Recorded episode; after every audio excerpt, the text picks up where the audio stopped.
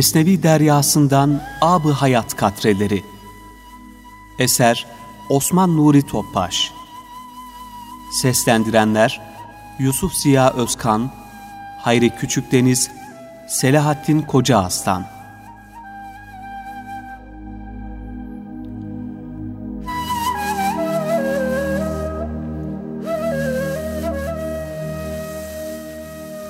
Dostluğun Hakikati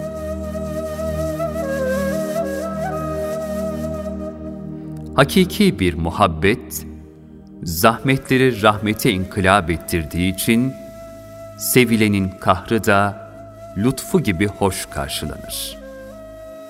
Bir kimsenin muhabbetinin hakiki olup olmadığını anlamak ve seviyesini ölçmek için, sevdiğinin kahrına ne kadar tahammül gösterebildiğine bakmak kafidir.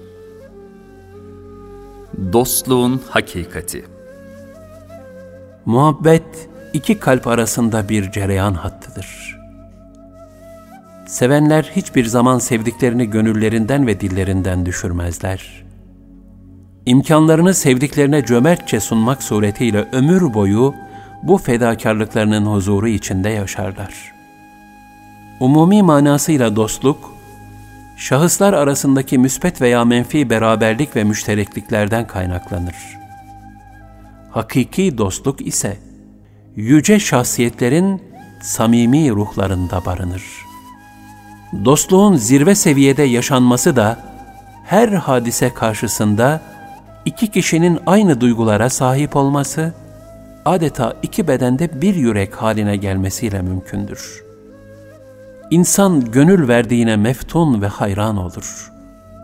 Muhabbet akışı neticesinde sevilenin her hali sevene sirayet eder. Gönüldeki aşk deryaları coşmaya ve sevda güneşleri tutuşmaya başlar. Neticede kendi irade ve ihtiyarını terk edip sevdiğini taklide yönelir. Bu itibarla bir mümin her husustaki gayretinde muhabbet iksirini kullanmasını iyi bilmelidir.'' hakiki bir muhabbet, zahmetleri rahmete inkılap ettirdiği için, sevilenin kahrı da lütfu gibi hoş karşılanır. Bir kimsenin muhabbetinin hakiki olup olmadığını anlamak ve seviyesini ölçmek için, sevdiğinin kahrına ne kadar tahammül gösterebildiğine bakmak kafidir. Hz. Mevlana, hakiki muhabbet ve dostluğun, ancak dosttan gelen eza ve cefayı dahi hoş karşılamakla, ona rıza ve teslimiyet göstermekle mümkün olabileceğini aşağıdaki hikayede şöyle anlatır.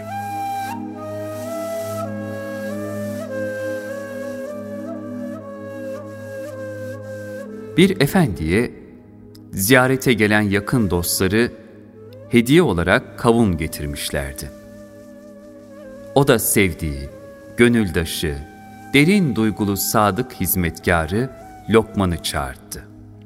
Lokman gelince, efendisi kavundan bir dilim kesip ona ikram etti. Lokman o dilimi sanki bal gibi, şeker gibi yedi. Öyle hoşlanarak, öyle zevkle yemişti ki, onu görenlerin de iştahları kabarıyor, ona adeta imreniyorlardı. Efendisi ona ikinci bir dilim daha verdi. Zira efendisi lokmanın duyduğu bu lezzet karşısında huzur buluyordu. Derken kavundan son bir dilim kaldı. O zaman efendisi, bunu da ben yiyeyim de ne kadar tatlı bir kavun olduğunu anlayayım dedi. Efendisi o dilimi yer yemez, kavunun acılığından ağzını bir ateş kapladı. Dili uçukladı, boğazı yandı. Kavunun acılığından kendinden geçti. Ondan sonra Lokman'a, Ey benim canım hizmetkarım, ey benim cihanım dedi. Böyle bir zehri nasıl oldu da tatlı tatlı yedin? Böyle bir kahrı nasıl oldu da lütuf saydın? Bu ne sabırdır? Kim bilir şimdiye kadar ne acılara katlandın ve sabrettin. Yoksa sen tatlı canına düşman mısın? Neden bir şey söylemedin? Neden beni mazur görün, şimdi yiyemem demedin? Lokman dedi ki, ben siz Efendimizin elinden o kadar tatlı yemekler yedim. Maddeten ve manen o kadar nadide gıdalar aldım ki, size bunlar için mukabelede bulunamadığımdan dolayı utancımdan iki büklüm olmuşumdur. Elinizde sunduğunuz bir şeye nasıl olur da bu acıdır, yenilemez diyebilirim. Hem sizin elinizde gelen her acı bana tatlı gelir.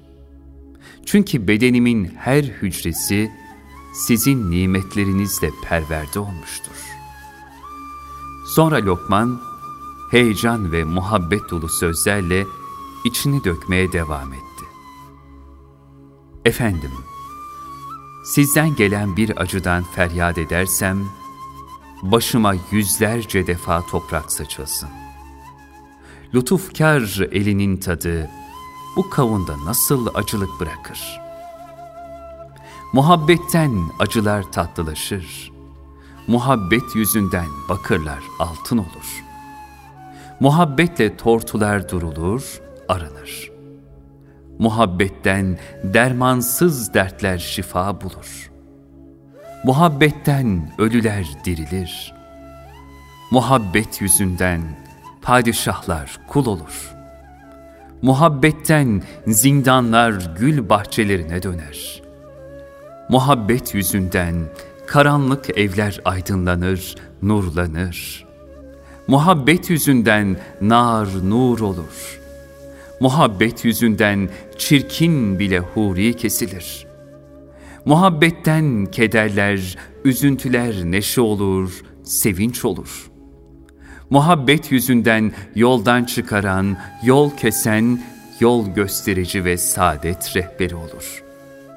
Muhabbet yüzünden hastalık, sıhhat ve afiyete çevrilir. Muhabbetten kahır, rahmet olur.''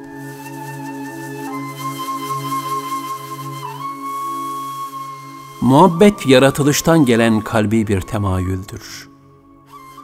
Ancak kalpteki muhabbetin seviyesi, muhabbet duyulanın ulviyetine münasip derecede olmalıdır. Bu itibarla kalpteki muhabbet istidadının nihai muhatabı Allah Celle Celaluhu'dur. Lakin kalbin Allah muhabbeti gibi son derece yüksek bir muhabbete muktedir olabilmesi için, daha önce takat getirebileceği bazı mecazi muhabbet temrinleriyle merhale kat etmesi icap eder. Varılacak nihai gaye olan Hakka vuslatı unutarak, mal, mülk, mevki, servet, aile ve evlat gibi fani muhabbet merhalelerinden birinde takılı kalmak, gönül aleminin zaafa uğratılıp ziyan edilmesi demektir.'' Bundan kurtulmak için bütün fani muhabbetlerin muvakkat merhaleler olduğunu hatırdan çıkarmayıp, onlara kararınca değer vermek ve onları ilahi muhabbete vasıta kılmak zaruridir. Esasen onlar, kalbin Allah muhabbetini taşıyabilecek bir istidat kazanması için gerekli merhalelerdir. Fani muhabbetlerin ilahi muhabbete basamak olması, imanın bir lezzet haline gelmesine vesile teşkil eder. Beşeri endişe ve takıntılarını aşarak, kamil bir iman ile akıbetini düşünen her idrak sahibi kolayca anlar ki, sonsuz isteklere, zevku safalara, gel geç fani sevdalara bir sınır çizerek, muhabbeti ilahi maksada yönlendirmek, yaratılış gayesinin muktezasıdır. Sensin bize bizden yakin Sensin bize bizden yakin görünmezsin hiç hicap nedir? Görünmezsin hicap nedir? Görünmezsin hicap nedir? Çün aybın yok gökcen yüzün. Çün aybın yok gökçen yüzün. Yüzündeki nikab nedir? Yüzündeki nikab nedir? Yüzündeki nikab nedir? Yunus bu göz anı görmez.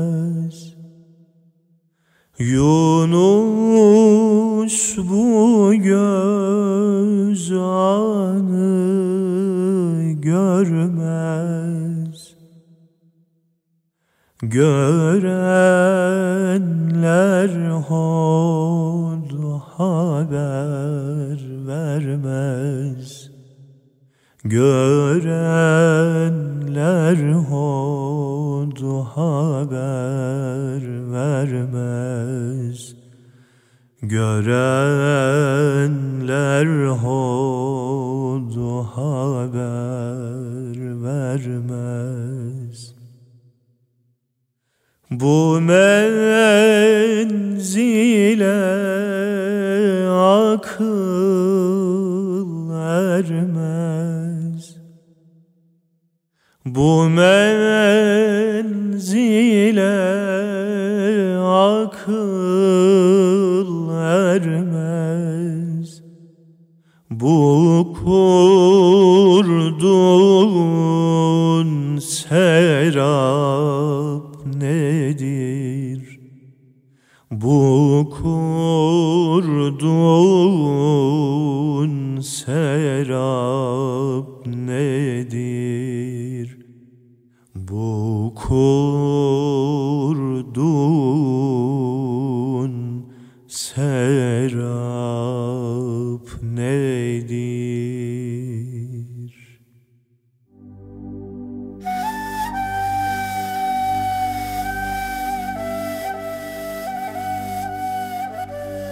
Fani varlığının nefsani arzularından sıyrılarak ilahi varlığa rağm olan kul, ölümsüzlüğe kavuşur. Böylece fani varlığının toprak olmasından sonra da ömrü devam eder. Bunun en tipik misali Leyla'ya duyduğu mecazi aşkı, gönül aleminde tekamül ettirerek, Mevla aşkına ulaşan Mecnun'dur. Eğer Mecnun, Leyla'da takılıp kalsaydı, fani muhabbetlerin binlerce emsallerinden biri olurdu. Neticede ismi asırlarca anılmaya layık olmaz, mazide gömülü kalırdı. Hak ve hakikatler sadece satırlardan okunarak değil, sadırlardaki yani gönüllerdeki muhabbetle tanınır. Kalp fanilere duyulan muhabbet kademelerini aşıp hak muhabbetiyle dolarsa, işte o zaman bütün sırlar, hakikatler ve güzellikler gönüllere akseder. Bu bakımdan kişiyi ebedi saadete götürecek hakiki dostluk, hak ile kurulabilen dostluktur. Bu hikayede efendi ile köle arasındaki şu mükaleme, hakla dostluğun hakikatini ne güzel ifade eder.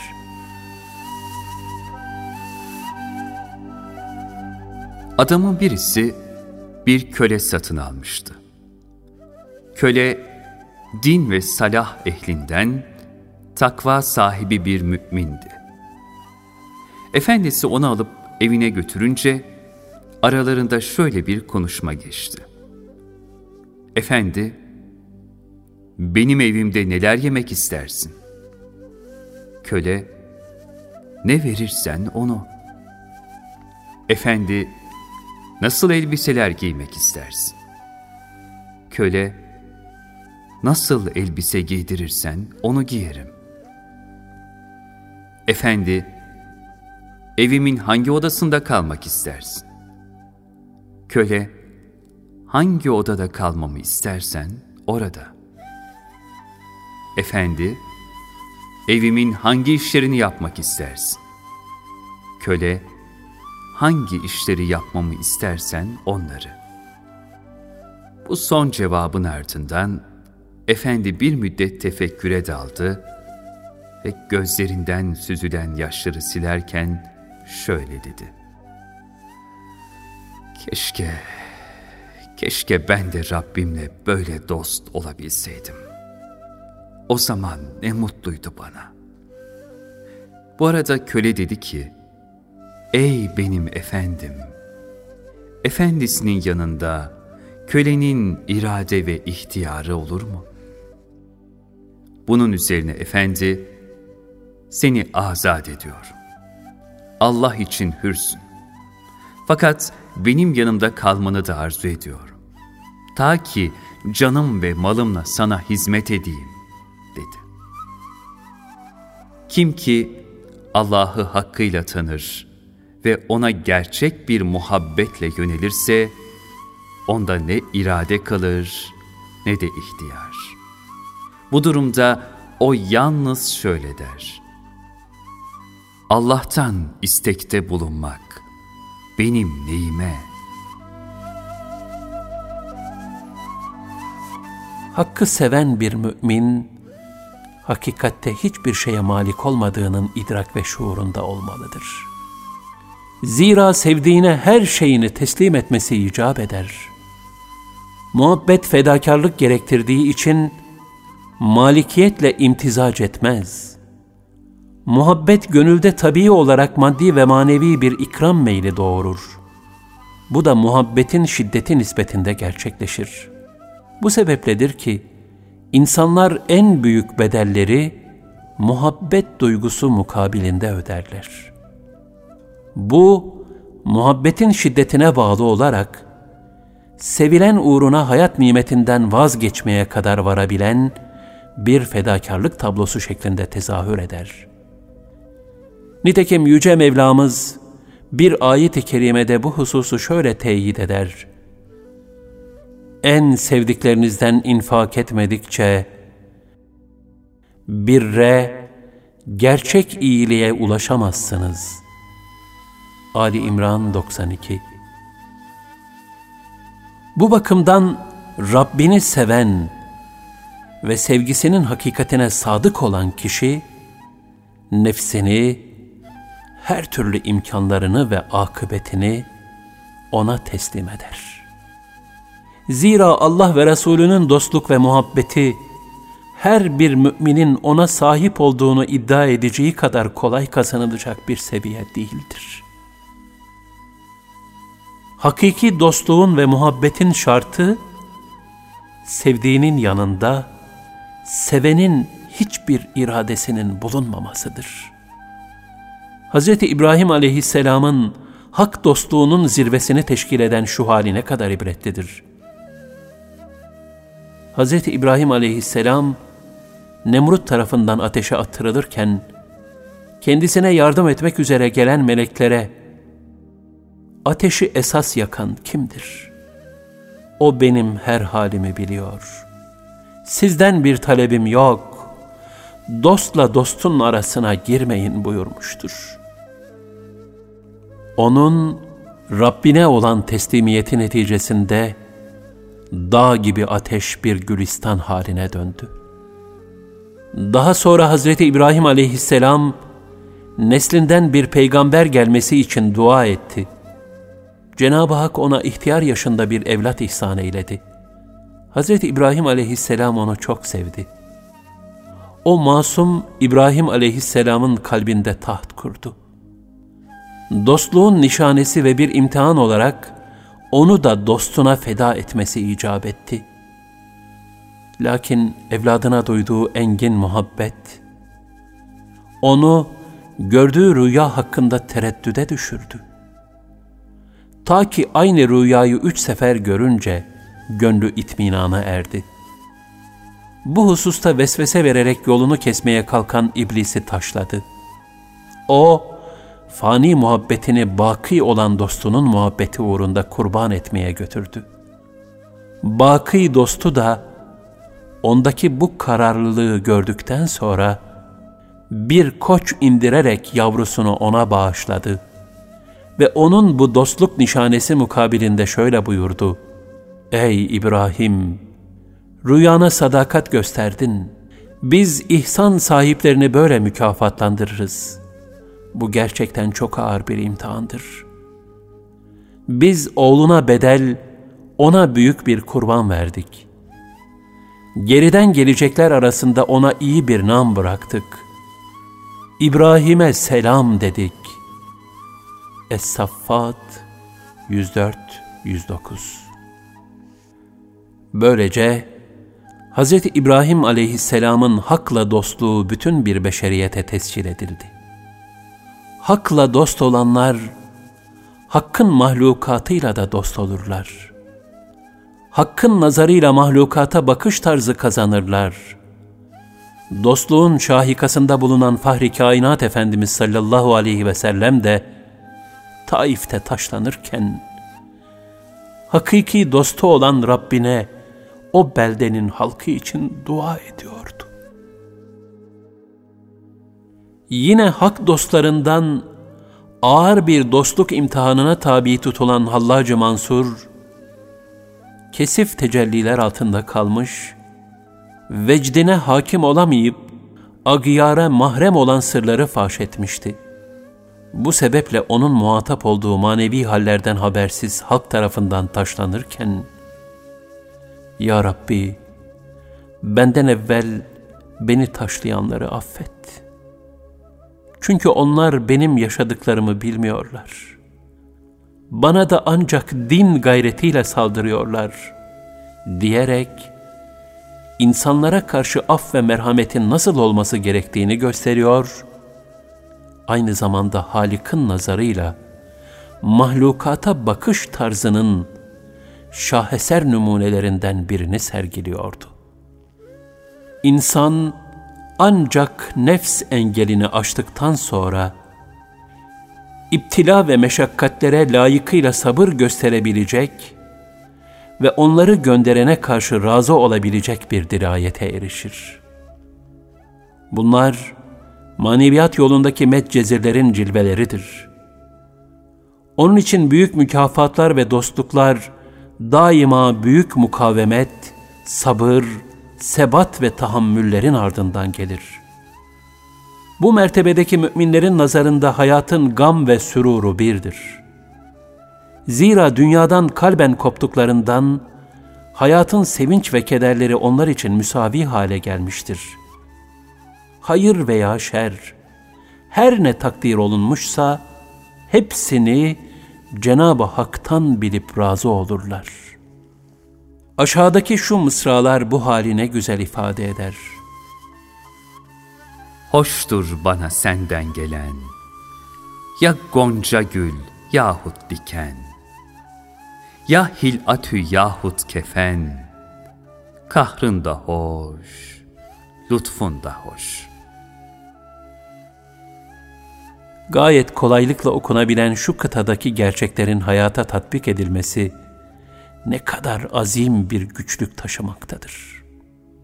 Ancak radiyeh makamında gerçekleşebilen bu ve benzeri sözleri nefsinde bir varlık vehmine kapılarak veya taklit hevesiyle vaktinden önce ve fütursuzca terennüm etmekten sakınmak gerekir. Zira bu takdirde onlar birer iddia mahiyetini taşırlar ki, Cenab-ı Hak kulunun söylediği bu sözde samimi olup olmadığını imtihan ederse, pek çok kulun bu yolda yaya kalacağından korkulur. Hasılı, kalbin safası, haktan gelene rıza göstermekte gizlenmiştir. Bunun aksi hiçbir hareket fayda getirmez. Hazreti Mevlana ne güzel buyurur. Sen Allah'ın verdiklerine razı olmadıkça, rahat etmek ve kurtulmak ümidiyle nereye kaçarsan kaç, orada karşına bir afet çıkar. Gelecek olan bela gelir ve yine sana isabet eder. Bilesin ki, bu fani cihanın hiçbir köşesi tuzaksız değildir. Hakkı gönülde bularak ve ona sığınarak, onun manevi huzurunda yaşamaktan başka kurtuluş ve rahat yoktur. Bak, bu fani alemde en emin yerlerde yaşayanlar da, en güçlü zannedilenler de nihayet ölümün kucağına düşmüyorlar mı? Sen fani tuzaklardan emin olmaya değil, Hakk'a sığınmaya bak. O dilerse senin için zehri şifa yapar, dilerse suyu zehir haline getirir.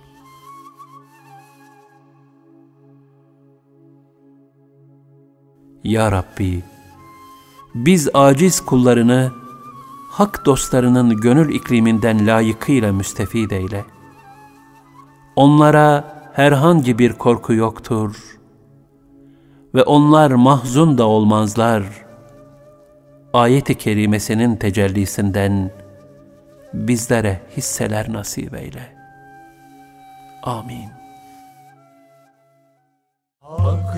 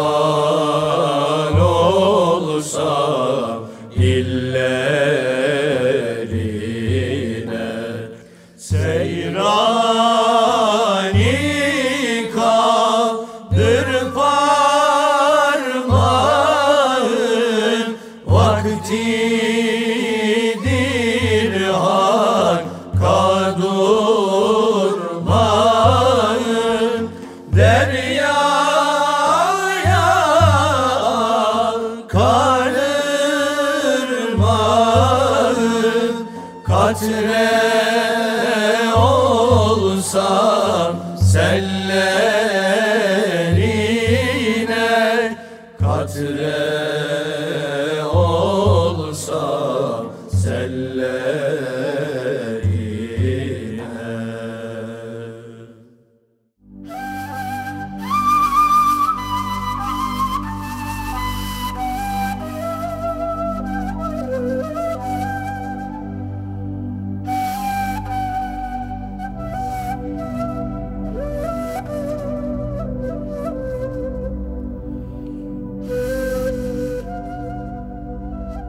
Mesnevi deryasından Abı Hayat katrelerini dinlediniz.